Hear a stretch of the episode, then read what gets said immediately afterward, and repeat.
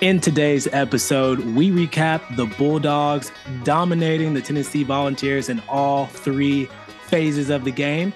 And we also preview the other Bulldogs of Mississippi State and that Mike Leach offense. As always, I'm Cheeto, and with me is my co host Keegan. And welcome back to another episode of Dogs Off the Leash. Wish that I was on old Rocky Top down in the Tennessee hills.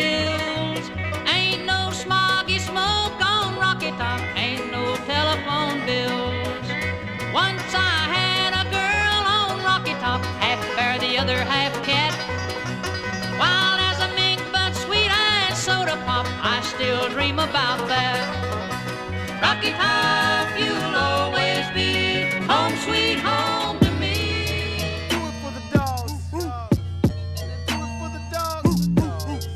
I do it for the dogs. I do it for my dogs. Who you do it for? Who you do it for? Who you do it for? Keegan, I, I really liked what you how you described it because it got talked about all week long leading up to this game as the game of the century. And again, ESPN's job is to hype up the game, but honestly, game of the year maybe, but to me, it definitely turned out looking more like the beatdown of the century as again the dogs dominated in all three phases offense defense and special teams. What a game. Georgia back on top after the new rankings released.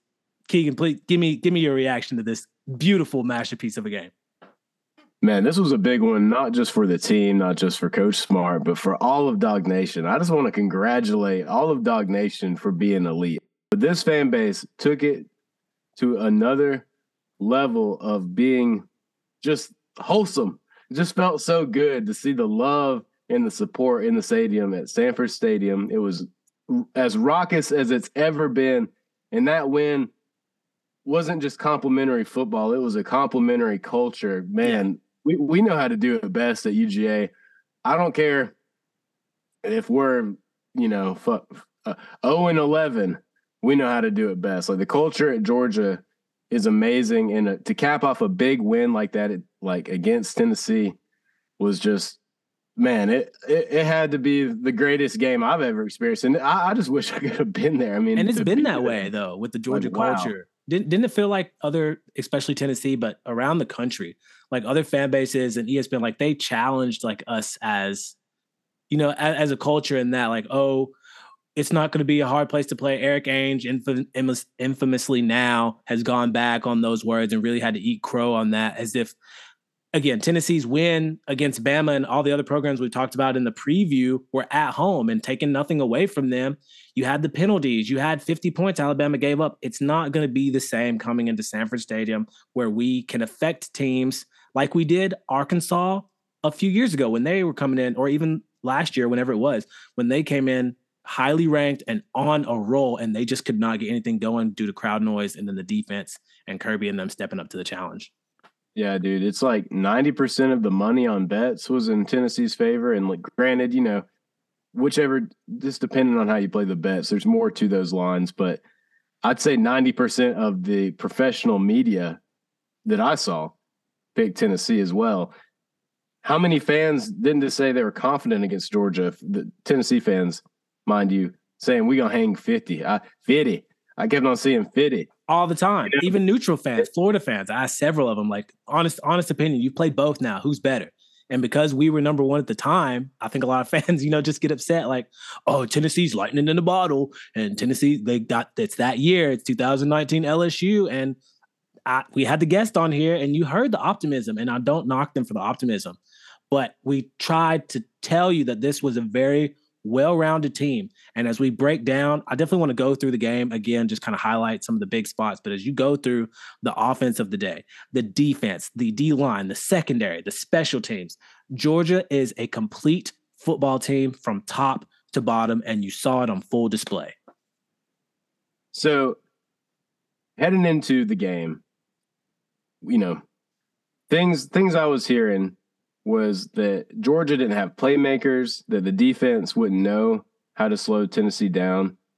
A lot of doubt in general just cast. And I think the thing is, is and I I uh tweeted at Jordan Rogers, Lord forgive me, I kept it kept it a, a buck, kept it appropriate, but Try.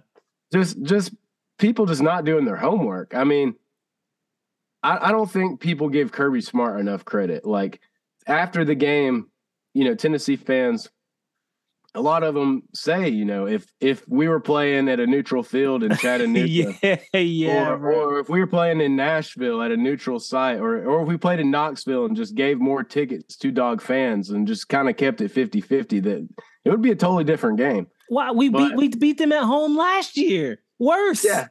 I I mean, just move the goalposts. Why don't you? That's You're gonna all beat us they're by. doing. I just, I, you know, I just wish someone would own up on the the hubris, the amount of audacity. Really, audacity is the word of the day, the word of that weekend. That not- from the media ranking us third to Tennessee fans going from we're gonna hang fifty to y'all don't stand a chance to we're really confident. to- Penalties and rain. yeah, yeah. you mad at us for the rain? You had it up. We would have hung 40 or 50 on you had it not started raining. The entire third quarter, we drained them the entire third quarter.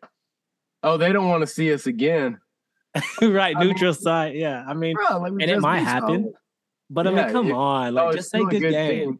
Just say Yeah, good game just- and move on. It's really not Just that hard. own, just own up that you were a little off. Like I don't mind Tennessee fans being confident. Honestly, I'm happy for them.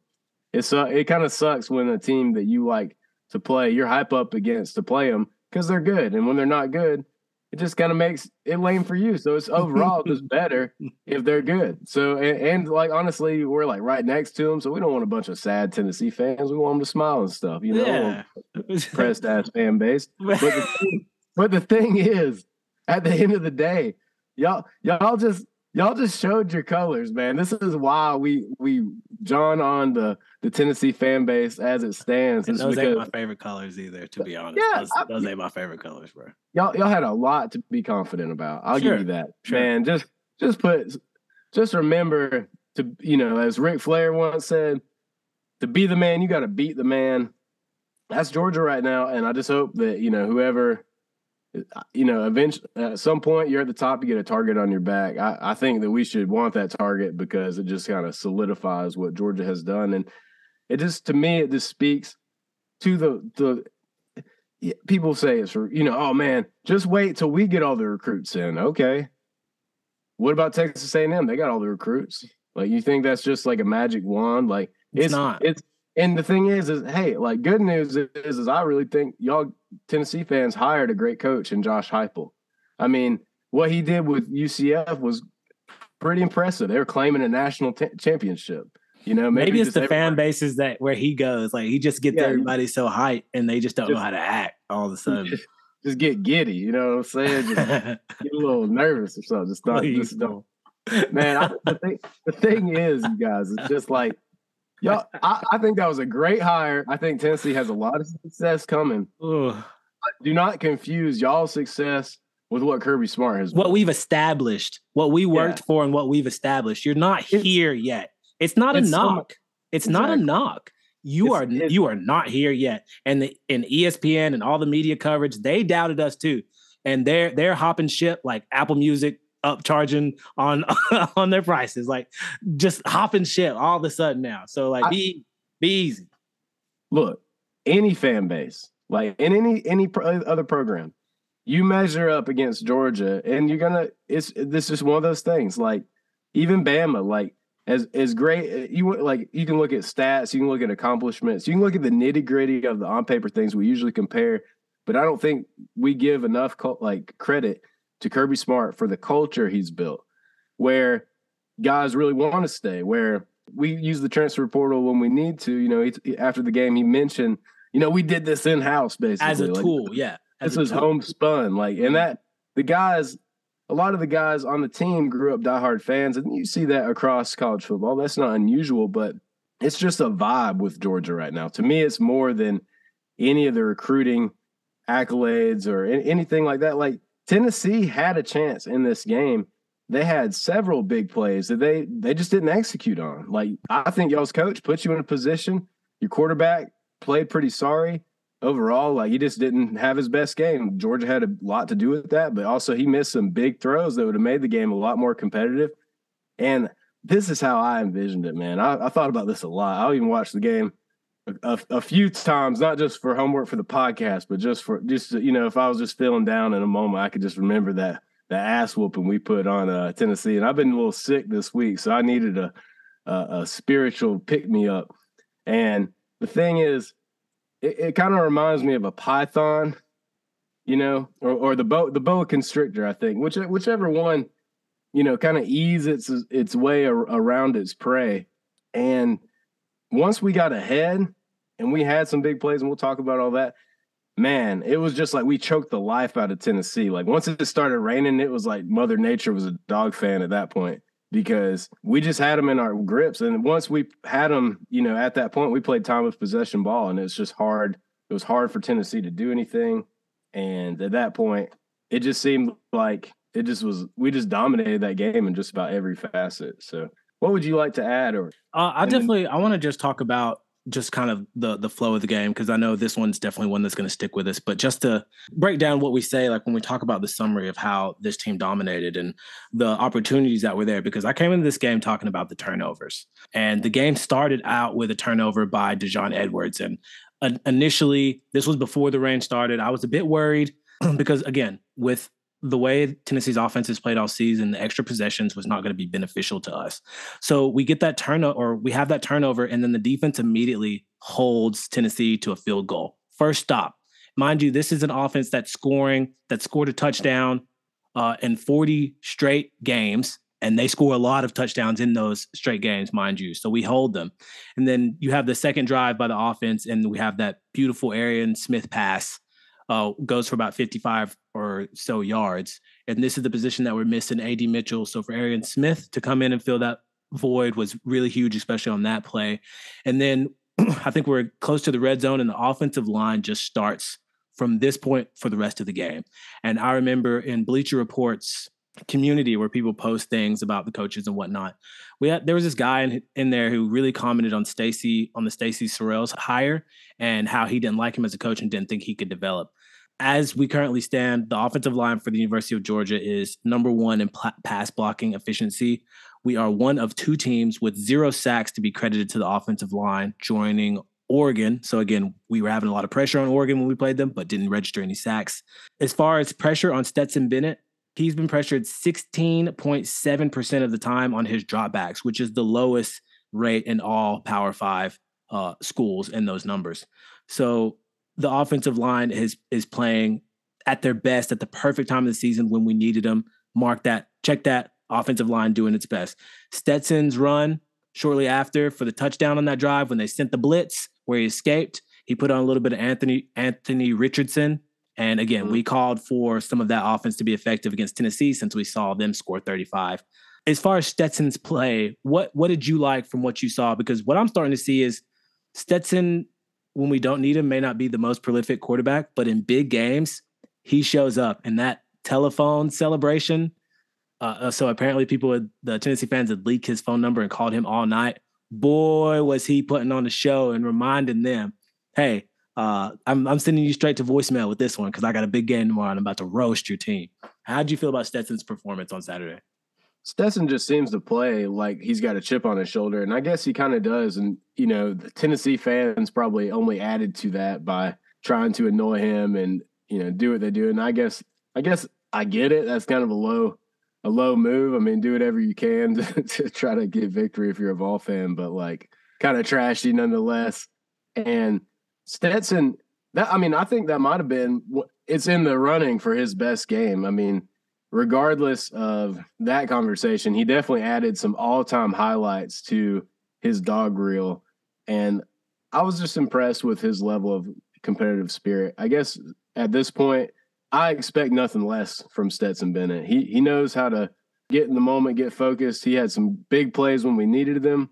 Yeah, he was he was a game breaker for us. Like Stetson Stetson was the better quarterback by by a mile. And dude, this guy, I don't know if he's going to be on the stage when it comes time to go to New York and hand out that Heisman Trophy, but I think I think it's possible, and he just seems to be getting better. So kudos to Stetson. Kudos for the staff believing in him.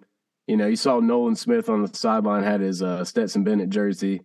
this guy's, you know, one of the leader, one of the big leaders of the team. And to me, I was thinking about this. I, I still want to say that my favorite QB to to to root for was DJ Shockley. Like back, you know, kind of how when JT Daniels was back at uh, you know, in the conversation, you were kind of the JT guy at the time. You know, there was that season of life. Well, Absolutely. That was when- all me.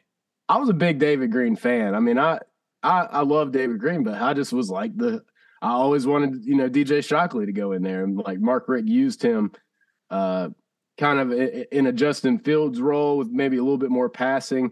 And he, you know, when he finally got that big start, uh 2005, they won an SEC championship. I thought they could have gone even further. He's probably my favorite quarterback, but Stetson's given a run for my, you know, my childhood hero of of DJ Shockley. So just just an awesome guy to root for.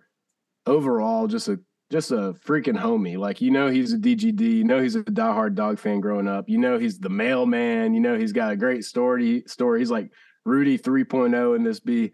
But overall, I think that to me is you know the emotional side of it. Just seeing him get fired up, holding his hand, you know, doing the phone call after the touchdowns. Like it was a great game, great highlights, damn good stat line, but one of the solidified DGD games of his career. Just epic performance, one we'll never forget. And man, like freaking love you, Stetson. You're you're a you're a damn good dog. That's and and, and it's not even the offense. Stetson was spectacular.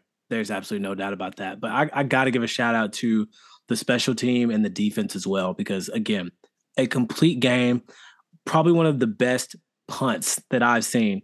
Mind you, this is a pretty young punter on our team, but the bomb that Brett Thurston, is Thorson, Thorson, Brett Thorson, the 75 yard bomb that he punted away that hit, I want to say it was maybe like the the 15, 17 to 10 yard line and then hit the corner, the one yard line and really set up great field position. That is that is a field flipping punt. And that's those are the type of plays that change momentum in a game very quickly.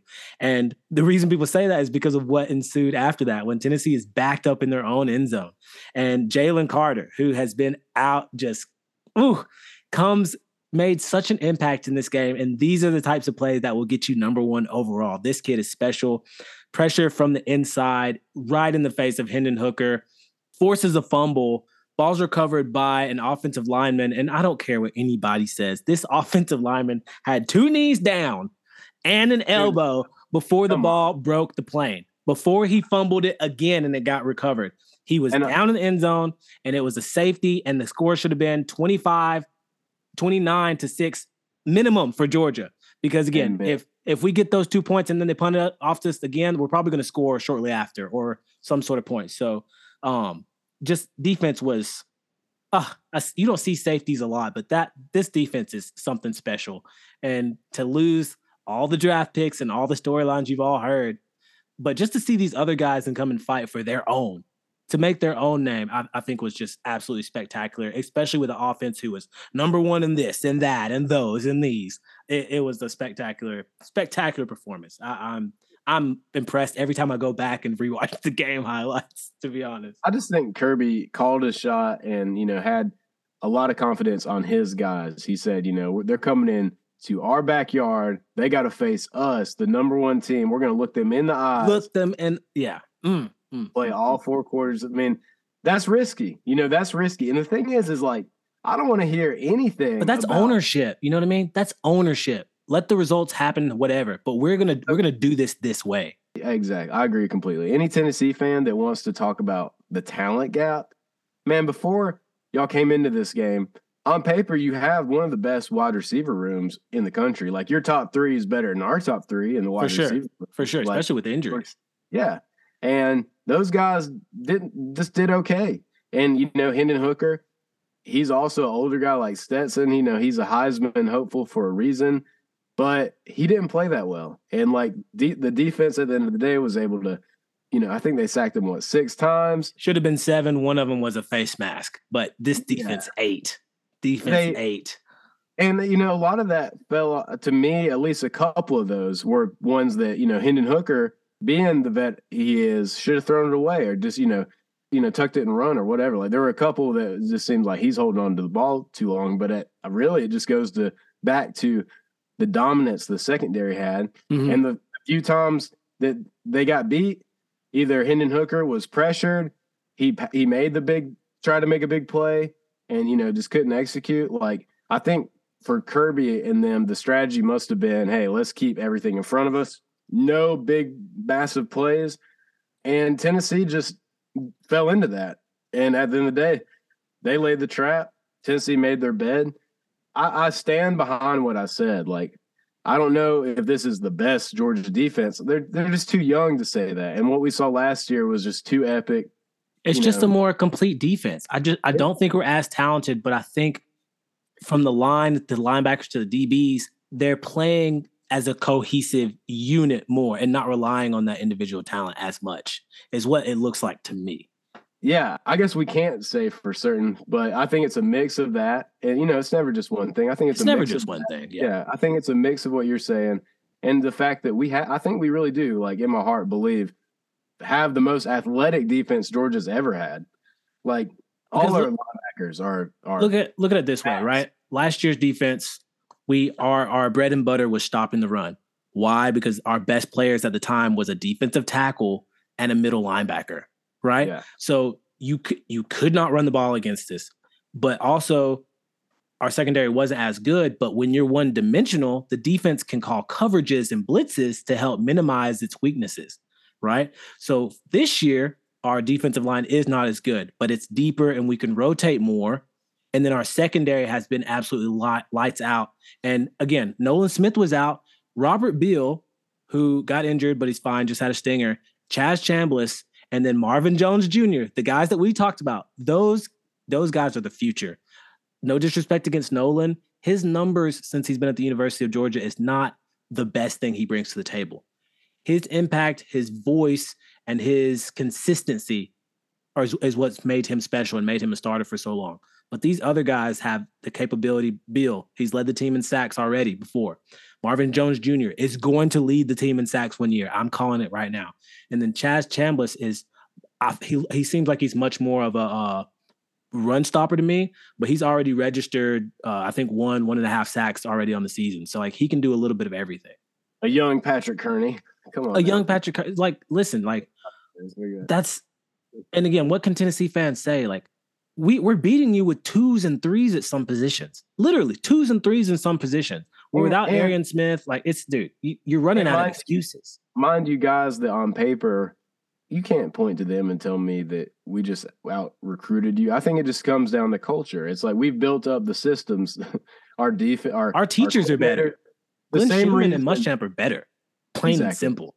The same reason we're doing so well is the same reason Alabama's taking a step back. They're they're often like there's too much delegation going on in that program. Back Since when Kirby left, hmm. Yeah, like you know, there are a lot of good coordinators they could hire, and they've had some good ones come and go. But that's just that's part of the challenge of being Alabama is that you face more attrition with your coordinators. But it it coincides with the fact that Nick Saban's getting older. It's nothing on their program, but their fan base will will tell you they don't want Bill O'Brien. They're starting to tell you they don't want the defense coordinator either, whatever his name is. And I just what- think whatever his name is. Yeah, what- yeah, you know what I who- who- mean?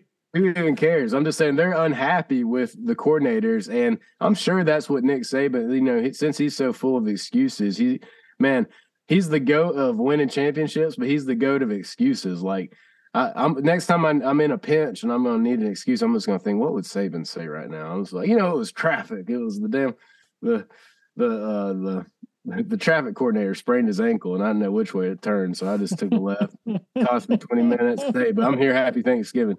But anyway, guys, the thing is, is that you know there there are there's more than to it than just being a great coach. But that, that we talked about this going into the season. That even though the team, maybe if you, you're doing that on paper evaluation, maybe they're not better than last year, but they got their staff improved. You know, a lot of the younger guys developed. A lot of those uh, younger guys saw you know big game, big game experience. Guys like Stetson coming back in that second year, the continuity. To me, that's these are all things that go much further than you know how prolific your offense is or any any of those little things. I mean, those are all important, but like the culture at Georgia is elite. The culture is number one. We could we could fall in the ranking t- tomorrow, and that culture is still number one, and that's why we're going to have multiple championships. I hope Kirby Smart's got his cardio good. He's sleeping eight hours, you know, a night. He's he's watching his cholesterol. Because Kirby, we need you to deliver these championships. Like as long as you're living and breathing as the Georgia coach, man, what you're doing, buddy, it, it it's on another level. I, I I really respect Kirby. He's kind of he's more of an old school guy than a lot of these, you know, younger, more flashy. Uh, and you know, not that Kirby's not smart, but you know, he's not selling himself as this like whiz kid who's gonna, you know, just outthink you. You know, he he keeps it w- way less sexy than that. He's all about the he's the the devil's in the details. It's all about that preparation, and he's built something that just goes beyond anything. And that, you know, I just don't think Tennessee realizes that. And hey, like credit to the program, but you guys could fall off next year. We saw Auburn do it every other couple years, and you know that stay patient. Hopefully, Josh Heupel's got you on a position. But I just, I was just, dude, the audacity. Like I still have a sick taste in my mouth from the disrespect. Just like no credit, but I don't want to be a sore winner, so I'm not. But Tennessee, Tennessee got lucky that the score wasn't any more than it was because we talked about the safety that the defense had. Uh, shortly after that, the offense decided or had to punt. They were deep in their end zone, didn't convert. They had to punt. And shortly after, as Todd Monken has been true to form, uh, Stetson goes play action and throws a bomb to the Murray County boy, Ladd McConkey, for an absolute strike and another touchdown on the board. Following that, you had Kenny Mack receiving a wheel route from the running back position. And then you have an NFL catch by Marcus Rosemy-Jacksaint. The offense was literally humming, clicking on all cylinders. And this game definitely would have got out of hand. Tennessee fans, if if it if it takes you trying to convince yourself, hey, we only lost by two scores because of or we didn't do as much because of the rain. You really need to take a second. You really need to take a second and think about that because it's not your offense that was hindered by the rain. It was Georgia's. The whole third quarter after all of these scores I just went through was about just killing the clock and just taking your defense's will to live, essentially. And, and that's what we did. And that's the type of complementary football that Georgia can play. If we want to air it out, play action straight up, hit tight ends, hit wide receivers, we can do that. But if we need to pound pound you into submission, we can do that as well. And, and that's what happened. And I think the crowd noise is a is a part of it. Like you don't take you don't take your wins at home anything away from your crowd when you won those games, but you want to take that away from Georgia when we do it. And that's that's moving the goalpost. It's a double standard. And college football, when we're between the lines, we don't care about none of that. So uh, shout out to the all the fans that were there. I heard so many people on social media just commenting that they were hoarse, could not talk, but it was absolutely worth it. The videos that are coming out, uh, the all access stuff from the game just look phenomenal. The relationships that these guys on the football team have with Kirby, with each other, with the fans, the alumni that came back for this game. I, honestly, like I'm absolutely just proud to be a Georgia Bulldog. I know we say that all the time, but after a win like this, where we were doubted nationwide, and where I felt like, for the most part, because I talked to several people, like Tennessee really had coming into the game. I really felt like they had an honest chance of winning. So I didn't, I didn't really talk too too much. I wanted to let people like say their piece. Tennessee fans, they were excited, like sure, but now that you have to own that loss, you refuse to own it, and I'm I'm just really proud of the university as a whole Ugh, it, it, was great. The DBs were amazing. Javon Bullard, shout out. Kelee Ringo on the interception where he literally ran the route for Tillman was amazing. And this was after he had missed a couple tackles on the same drive. It was it was great. And then in summary, again, we went up 24-3 at the half, killed the clock in the second half. Tennessee doesn't score their first touchdown until four minutes or so left in the game. We were even in the turnover margin, nine to six in the penalty margin. We we won. Not, no 17 penalties to help Tennessee. Seven, six sacks, but it should have been seven with the face without the face max there, and then holding Tennessee under 300 total yards, which is a feat in itself. And now, as the playoff rankings are out, Georgia's back to number one where they should be. Tennessee has fallen to number five.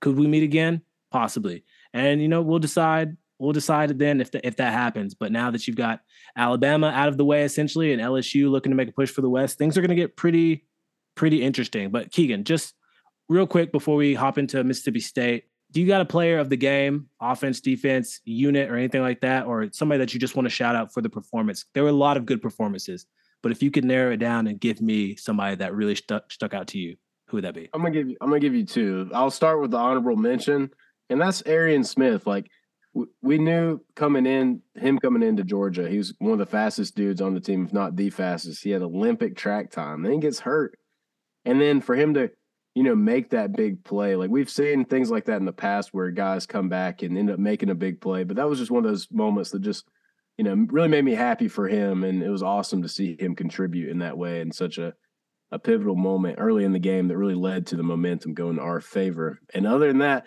but my defensive guy that I got to go with, uh, you know, the player of the game overall is Jalen Carter. Like you just don't see that level of dominance. Like to me, he's he's like the next Aaron Donald type player potentially in the NFL. Like he just has the athletic ability. He's got a nose for the football. It's honestly scary, like the way he's he can impact a game as someone who used to be on the D line, I really just respect what he did. So I got to I got to give it up to Jalen is just having the most one of the most dominant performances of the game. I think what two forced fumbles, it just impacted the line of scrimmage, little plays, big plays, but overall, just like you you watch the film on Jalen Carter and its complete dominance against you know Cade Mays and other linemen that are supposed to be you know NFL talent kind of guys. Like these are no scrubs, so Jalen just whooped ass up front. So shout out to Jalen and uh, shout out to Arian. Who who are your, you know, who are you handing out uh, dog bones to? Yeah, this- for me, you, people are getting people getting dog bones on their helmets for this week is Stetson Bennett. Again, Stetson really just answered the call, and after being called all night long, apparently, like I can't get over that. Like I, I love that, but God. and again, I'm thinking as if you know if Tennessee would have been more of a challenge. Don't get upset.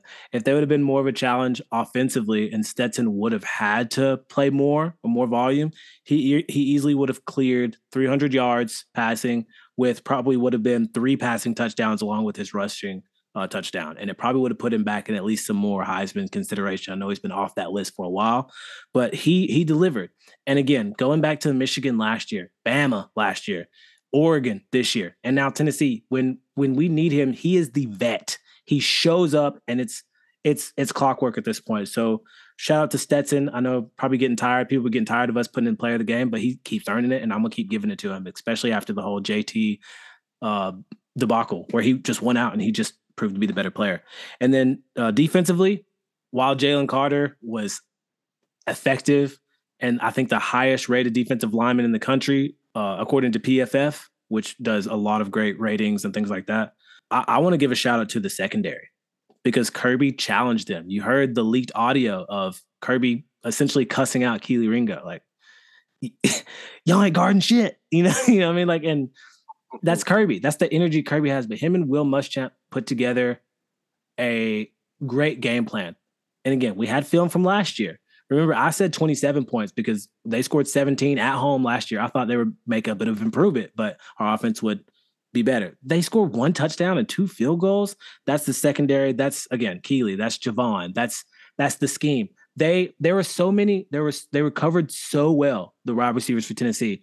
Go back and look at the game. There were several holding and pass interference, and some of them sure were fair calls, but honestly, we were all over their receivers, not missing tackles, keeping them in front of us, and then just coming up and making the play. It was a beautiful, beautiful game by the secondary, and obviously the defensive line in the front seven helped as well. Amen. Amen. Mind you, too, that touchdown they scored did not come until there was four minutes left in the game. And it was a rushing touchdown as well. It was Like, a Russian touchdown. And again, So- this is number one in points offense, passing yards. Uh, I mean, pos- possessions or, or play, like whatever you know, like their the tempo, all the things that we heard about. This secondary rose to the challenge and dominated, absolutely dominated. Hats off. I think moving forward that I mean, yeah, maybe there's a chance we see Tennessee again. I kind of doubt it, honestly. But regardless, you know, a tune-up pr- preparation for the Mississippi State game, a, a preparation for a potential, you know, like an Ohio State or another team that's got a prolific offense. Like we we need the youth on our defense to be battle tested, and we got that. So overall, just an impressive, dominating performance from the defense, and like we knew the offense was going to be a little bit better I've been saying the defense is getting better every week, but they really took the top off my expectations. So now I'm saying sky's the limit. I, you know, I do see us t- potentially doing a back to back run here. So we're in a great position for that. And some kind of interesting thing to tie last week with this week is that Josh Heupel is a, is a disciple of Mike Leach. He was the quarterback in Norman, Oklahoma, back there where they're uh, Boomer Sooner when uh, Mike Leach coached offense. You know, consistently has been a record-setting offense. If you just you know follow his his coaching line, I think it, it suits us to to play one before the other, and that's kind of what Mississippi State has going for it. Just a, an overall prolific offense, and I think that that I think sometimes a lot of what makes a team successful in college football is how a season plays out. And Cheeto was saying it earlier about how perfectly, you know, this back to back one uh, one prolific offense to the next kind of plays out. And I just thought it was interesting that there's a lot of history between Josh Heupel and Mike Leach. While Mike Leach's team is maybe a more volume team, I mean, literally like you, you, you take it all the way back to when he was the coach at Kentucky. You know, his quarterback Tim Couch, number one overall draft pick. You go a few years in the future, Cliff Kingsbury, uh, also a, a coach now. You know, broke the NCAA record for completions, and you just follow his teams. And year after year, there's a record breaker. There's a leading QB. You know, it's it's straight out of that coaching branch, and I think we saw a lot of that with Josh Heupel and what what are you looking for? So the other Bulldogs of Mississippi State, I know after a very emotional, high profile game like that, that normally these can be the trap and the sleeper games. And Kirby's going to treat it as such because Kirby's a good coach and he always pays attention to what matters. But as you alluded to, Mike Leach, Josh Heupel, while the schemes are a bit different, I think I think passing this test in the passing offense that was the volunteers is perfect for our DBs.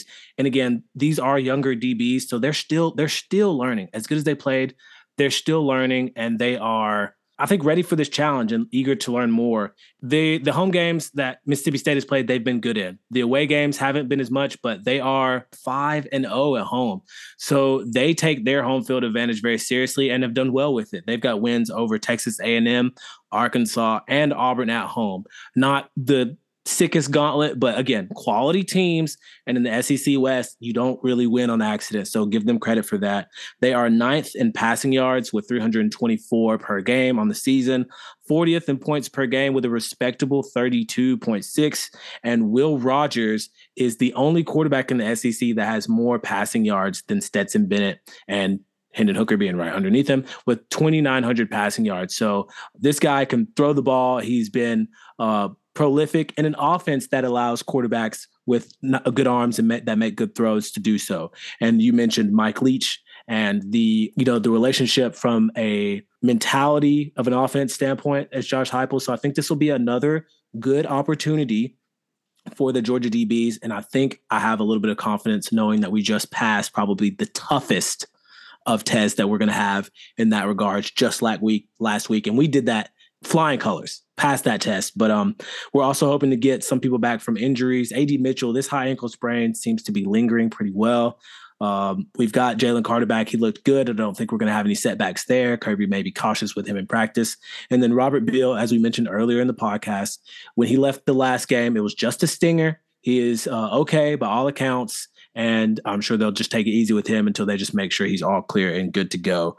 Uh, a couple of O linemen who are struggling, but the depth that we've had show that they are completely capable if we have to have a few pieces uh, missing. And this is a Saturday night game on ESPN at seven o'clock. So uh, again, Kirby's going to have this team ready with the mentality of, yeah, you won last week. We're not done. It's a November stretch. It's not just Tennessee. We got Mississippi State. We got Kentucky on the road before we come back and serve up some turkey to Georgia Tech. Yeah, I think Kirby's ability to do that goes underrated. I mean, it, it's human nature to want to slip up after you have a big win. That's just anything. Like I'll be shooting basketball, I'll hit like a few in a row, and then I just got a couple just ridiculous, ugly air balls because I just went away from thinking about the you know where my hands at, where consistency, at, mm-hmm. and now I'm thinking about oh I'm doing good, and that those thoughts do not equal you know that's not the kind of focus that's not where your mind needs to be in an in game or you know execution situation so you know it's interesting. We have a big home field advantage type game where Tennessee's got all these penalties. You know, it's one of the one of the loudest games on record, maybe ever. I've heard like 133 decibels. I mean, I don't know how scientific any of that is, but I mean, one of the loudest games ever. And then the following week, we go to Starkville, where just like Will Ferrell in that old Saturday Night Live skit, they're going to be asking and calling for more cowbell. I need more cowbell. I need more cowbell. yeah. And uh, if they're not using that in their athletic department, you guys can call me for a consulting job. I got you. I got For real. Like, how you not? Come on, man. Uh, y'all are dropping the ball. If that's the That's case. low hanging fruit. That is that is a pear on the ground. Just drop, baby. But anyway, so the thing is, Mississippi State, they're they're they've been known to be a tough nosed team. You know, Mike Leach is going to probably try to come out and pass the ball 50 times on Georgia's defense. So, you know, this is where conditioning plays a big part. This is where it's really important to get pressure and some disruption on the line because I mean, they're not so much the big play, big chunk kind of offense, throw it over the top that Tennessee is. They're more like 10 screens, 10 slants, like all the little rinky dink passes, eating up clock and time and yardage down the field. They really play like an NFL offense. I mean, this is like what Mike Leach is known for. He's kind of one of the main grandfathers of the air raid offense and really set it into prominence in college football in his time at Texas Tech. I mentioned earlier how, you know, nothing but record breakers and record setters under Mike Leach's coached offenses through over the years times. Really, I think, you know, y- y'all can do the background research, but if it weren't for the scandal that ended up getting him terminated at Texas Tech, you know, he was on the short list of big time, big program jobs for like a long, long time. And like, if you look year to year where Georgia fell at the Mark Richt times, I mean, yeah, a lot of times we fell to that crappy South Carolina team, but people forget to mention that one of the all time greatest coaches of college football was coaching those teams. So I just like I give a lot of credit to Kirby, I, I'll give a lot of credit to Mike Leach, and I think we're in for a real test. You know, a night game finally, but on the road in Starkville, and I'm hoping that the the cowbells and the preparation for the. uh for, I mean, they just played in a very loud stadium, so. Cheetah, what are your thoughts on cowbell schools? I know you played football in a in a more rural area. Uh, uh, where I graduated from, Woodland, we had a lot of cowbell going on. Is, it a, worse factor than just yelling? I mean, how does that? Eh, where do you stand on the cowbell? I, I imagine, I, I imagine it's a, lot of noise. I, I will say the experience that we just had from last weekend should help the team. I personally never had to deal with any of that. That's not like a thing that we did around here. If it was, there's maybe a sparingly a couple people. You know, oh boy came straight from the farm to the football game and had his own little thing, but it wasn't like widespread like it is in Starkville. But for other teams, it kind of comes off as like gimmicky. So like if that's what you need to be successful, so be it. We'll come to your place and we're we're gonna try to find success regardless of the cowbell. So I, I don't think it's gonna be an issue. Definitely not any that I'd ever faced. So I mean, all, if- we all good over here. If you do it once over over Mississippi State, you will find that it is nothing but cows and chickens for for miles and miles and miles. So I think it, I think it's part gimmicky, and I think it was just part practicality. It's like, what do we Lifestyle. yeah, yeah, I hear you. I hear It's like, what do we got that's going to get loud? You know, they wasn't those uh, South African little horns that we saw back in the the World Cup back in the day. Yeah, yeah, yeah.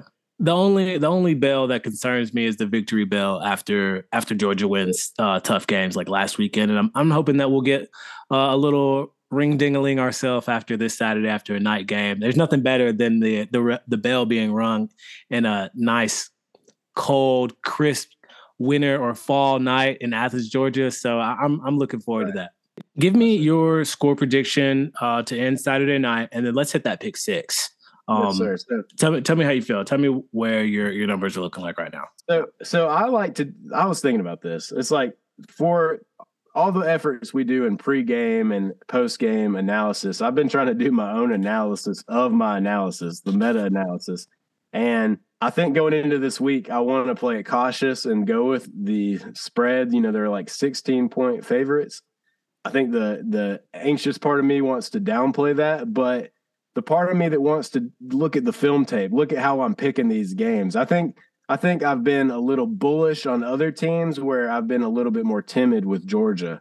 So just using my own brain as a metric, I'm going to go over 16. I got Georgia I got them winning this game 45 to 9. Uh, actually, no, no, no, no, no. I'm gonna give them 12 points. I'm gonna give them 12 points. Georgia's defense has been ridiculous. They're playing at an all-time level. I just don't want to be a doubter anymore. I think I've been playing the doubter card and just kind of underdoing it. I'm hoping I go. Maybe I'll overdo it this week, but I got them winning 45 to 12. I, I like that, and I, I find myself doing that too. Like again, my score last week was, and again, game script has a lot to do with it. I went 42, 42, 27. Gave Tennessee a lot of credit, but I do think after an emotional game, especially with some younger players, that there will be some letdown at some point, and it's at Mississippi State. So let me go 41 for Georgia. I think the offense has to stay engaged, and we don't run the clock out like we did, especially on the road. Stays engaged. So 41. Give me, give me 41 17. So underneath Mississippi State's average, but I'm I'm I'm just giving them a little bit more. They play really good at home, and that's a lot of passing. One slip could be one thing. So yeah, 41-17 dogs on top. All right. You heard it here first, guys. And that will move us into our Keely pick six. Cheeto, I don't know what you got over there, but start us off. Okay. So we got it's not as electric as last week, but we got some big games here. Let's start with Alabama at Ole Miss. Alabama is on the struggle bus, got another loss at LSU. They are all but out of the conversation when it comes to the college football playoffs, unless they manage to win a game like this and put themselves back in back in the SEC West contention. And they're going to have to make the SEC championship game and win to have a chance. And since it's Alabama, do not count them out. But can they go? I think there's a sense of urgency for Nick Saban and company to go to Ole Miss. With that being said, their defense is non-existent, and Lane Kiffin has been talking well about Nick Saban all week. I think Ole Miss just it's a shootout, and Alabama can't keep up for one reason or another. Give me Ole Miss at home. I mean, dude, they they should have really they could have really lost like three or four other games this season. They've had more. We've been saying this for two seasons now. Yeah, like they they've been their games have been way too close. Like these bad habits do catch up with you they're playing a bad mismatch for their bad habits. So, and we already saw like you know they have a consistent track record right now of you know kind of sucking it up on the road and getting a lot of penalties. Ole Miss is going to be hype. They're going to be ready for this game. You know, Tennessee wants to be that second. uh I guess have Ole Miss and LSU played already? Let me ask you that. I am not sure, but I, I do know I was going to just mention that both Ole Miss has looked as good at times as both LSU and Tennessee. So I, I, think that's a very bad recipe for Bama. Yeah, so they can make a good, they can make a push, and you know, I, I on the one hand, history says that you know Nick Saban coach teams turn around, don't lose. Yes, it just isn't the same kind of vibe. I just don't know. It. I think it falls. And what are they playing for? You know, and what are they playing for? That's, yeah. Once you get that mindset creeping in, it's tough. We'll see. You know, we'll see. And kudos to Nick Saban if he can get him up for a big victory and over there in Ole Miss. But yeah, I, I actually am going with Ole Miss as well. So who, who, what's your second game for the LSU at Arkansas? The the football historian in me wants to go Arkansas all day because the SEC just cannibalizes itself with talent. And Arkansas just got down bad, beat by Liberty. They're ready for a win, but man, I think Arkansas is at least going to push LSU at least going to push. I guess I'll go with LSU in this one. I'm going to go LSU as well. Both of these teams, LSU and Ole Miss, really trying to make a push since Bama has fallen from the top of. I think this is an opportunity, and any coach can see in the Western Division, you got sees it. Okay, game number three. It's Purdue at Illinois. Illinois still ranked in the top 25. Purdue's had a decent season, and they're capable. How do you think it's going to play out? I see them pushing Illinois, but I like what uh, Bret Bielema has done, and I see the Fighting Eye pulling on through strong with Big W. Me as well. We are three for three. We are the same. Louisville at Clemson, who suffered an embarrassing, embarrassing loss. The College Football Playoff Committee suffered a lot of embarrassing losses because they clearly don't evaluate talent the same way that the coaches in the AP poll uh, have. And thank goodness for those polls. Can Clemson bounce back against Louisville at home? I just want a metric for those polls. Like, just tell me how you're doing it and do it that way. Don't change it every consistently. Week. Don't, that's don't, don't make yep, it up. Like, I agree. I feel like that's what they're doing. But with Clemson, yeah, same thing. They've been sloppy all year. You know, I saw Clemson just getting in based on how easy their schedule was. But if they don't have a, any QB play, it's not going to happen. Show me Clemson. Like, you know, I want to root for you guys, but hey, y'all have been sucking it up. So I'm going to say uh, Louisville pushes them I guess Clemson comes out with a W just because Louisville's not that. I'm going to say Clemson comes out with a W, but it is it does suck for them because again, a lot of people were under the assumption that with Ohio State and Clemson, both of them really needed to win to win out of their conference and win the conference because of the weak schedule that they usually have. So um, they got a lot of work to do if they want to stick in this top four. All right, and then I got a couple. Let's one, two, three, four. Okay, we got six here. All right, so UFC, UCF, Josh Heupel's old head coaching gig at Tulane. I believe both are ranked right now, if I'm not mistaken. You know, I'm going to go with Tulane. Tulane has been on the up and up, and I heard a, an interview from their coach earlier in the season. I was like, I like this guy, so let's go with Tulane. I'll take it. Tulane is set eight and one, number 17 in the in the poll right now. UC, UCF seven and two, 22. So going to be a good game. Let me just for the sake of it, I'll, I'll stick with you right now. I'm gonna go Tulane there. And then last but not least, we have a competent Maryland team, six and three, visiting Penn State, who as who is 14th currently, seven and two. Give me, uh, give me Penn State in that one. Home Okay. I'm gonna go with it as well. We've got the same, and the only I guess real upset that we have is Ole Miss out of this one, but LSU at Arkansas. Okay, I like it. I like it. I like it a lot. Uh, anything else, Keegan, that you'd like to add before we hop out of Yeah. hop off here? I got yes, sir. So I got two games that you did not have, and that would be 25 Washington at number six Oregon. It's not even a pick; it's more just a commentating factor. Oregon's going to keep on rolling, and really, like that's what we need for Georgia. It's like, God forbid we slip up, but the better that Tennessee and Oregon do, since those are our big wins of the season, the better it is for UGA moving forward. So, gonna get a big win there at Oregon. And then another big ranked matchup, number four TCU at Texas. I don't know how real. oh, I missed that one. Yeah, TCU is going to get tested more than any of the other teams moving forward. So, to me, I had Texas in the playoff. That was kind of my dark horse. You know, they they had injuries with Quinn Ewers. They pushed Alabama. I could see them winning out. I could see them winning out, but uh I'm going to say that it's at least a very close game. And I mean, you're playing at Texas. That was a lot of the Alabama players said it was the loudest game they'd ever been at playing at Texas. So, man, give me give me Texas on that. I'm to double down on what I was thinking earlier. I just don't think TCU's really played anybody. So hard to hard to say. And I think I think it's to be the bet, probably the game of the weekend. We'll see. Um, but yeah, that's that's kind of my take. Do you got any commentary on those two games? I think Um, I like TCU. I think they're just playing who's in front of them, but I like Bijan Robinson as well. Kid, kids looking definitely like the best all around running back in the in college football right now, and I, I'm a sucker for legit running backs. So, um, just looking for a good game. I don't care either way, but I'm looking for a good game. Let all the chaos underneath us happen. I'm comfortable where we're at. We're we're gonna finish what we're doing. We're in control of our destiny. So, the more chaos, uh, I'm I'm cool with it. I'd love to see it. So I'm good. Hey, I hope you guys are just soaking it in. Hey, we're just trying to have fun and uh, you know commentate on the ride. It's been a, a great season so far. Great season.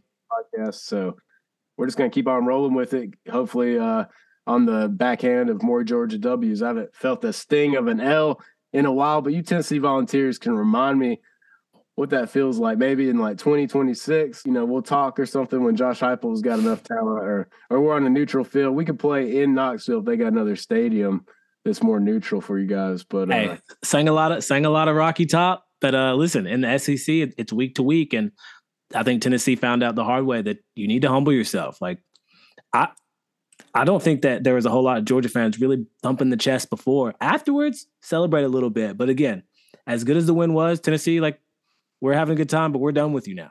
We're moving on, and it's on to Mississippi State. If you guys get another chance to come see us, you come see us then. Until then, you need to keep quiet and focus on your own stuff, and that's how the game of football works, especially around here in these parts. preach. Telling you, Yep. Dog Nation, always a blast. Keegan, appreciate your time, and as always, guys, you know what it is. Off the leash. Do it for the dogs. Do it for the dogs.